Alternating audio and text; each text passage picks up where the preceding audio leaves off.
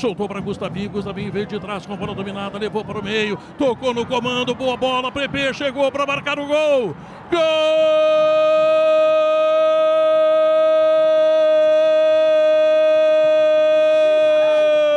Vijaçante o paraguaio, um gol espetacular do Grêmio. Jogada de combinação, envolvimento absoluto da defesa do Internacional. Como disse o Maurício há um minuto atrás, o Grêmio resolveu atacar o Internacional e tendo resolvido atacar o Internacional, o Grêmio está marcando o gol. Desta vez não um gol contra, mas um gol de alta execução, de altíssima execução, de frade cartola. O Grêmio está fazendo o gol e está passando à frente. Dez minutos de partida, etapa complementar um gol extraordinário de Sante. O volante que joga aqui e joga lá, que é extraordinário, que é do Grêmio e o Grêmio está ganhando. Dois para o Grêmio, um para o Internacional. Rodrigo! Um gol de técnica e de força do extraordinário volante Vila Sante. A jogada começou, Pedro, com o Gustavinho pelo lado esquerdo.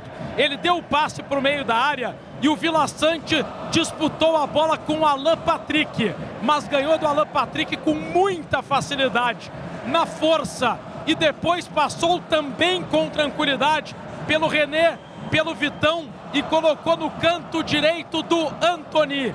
Vila Sante virando homem Grenal em pleno Beira-Rio faz Grêmio 2 a 1 Maurício. Se o gol do René contra foi aleatório para o contexto do jogo, naquela vantagem de 1 a 0, este gol do Grêmio tem a cara da melhora do Grêmio na segunda etapa. Queria ter a bola, projetando seus volantes e jogando com aquele que é individualmente o seu melhor jogador, chama Gustavo Nunes, que dá assistência para um bonito gol do Vijaçante Bertoncello. Vijaçante marca seu primeiro gol na temporada, seu segundo gol em Grenais. O tricolor é líder do Gauchão, 23 pontos. No Grenal 4-4-1 é a vitória de número 142 do Grêmio.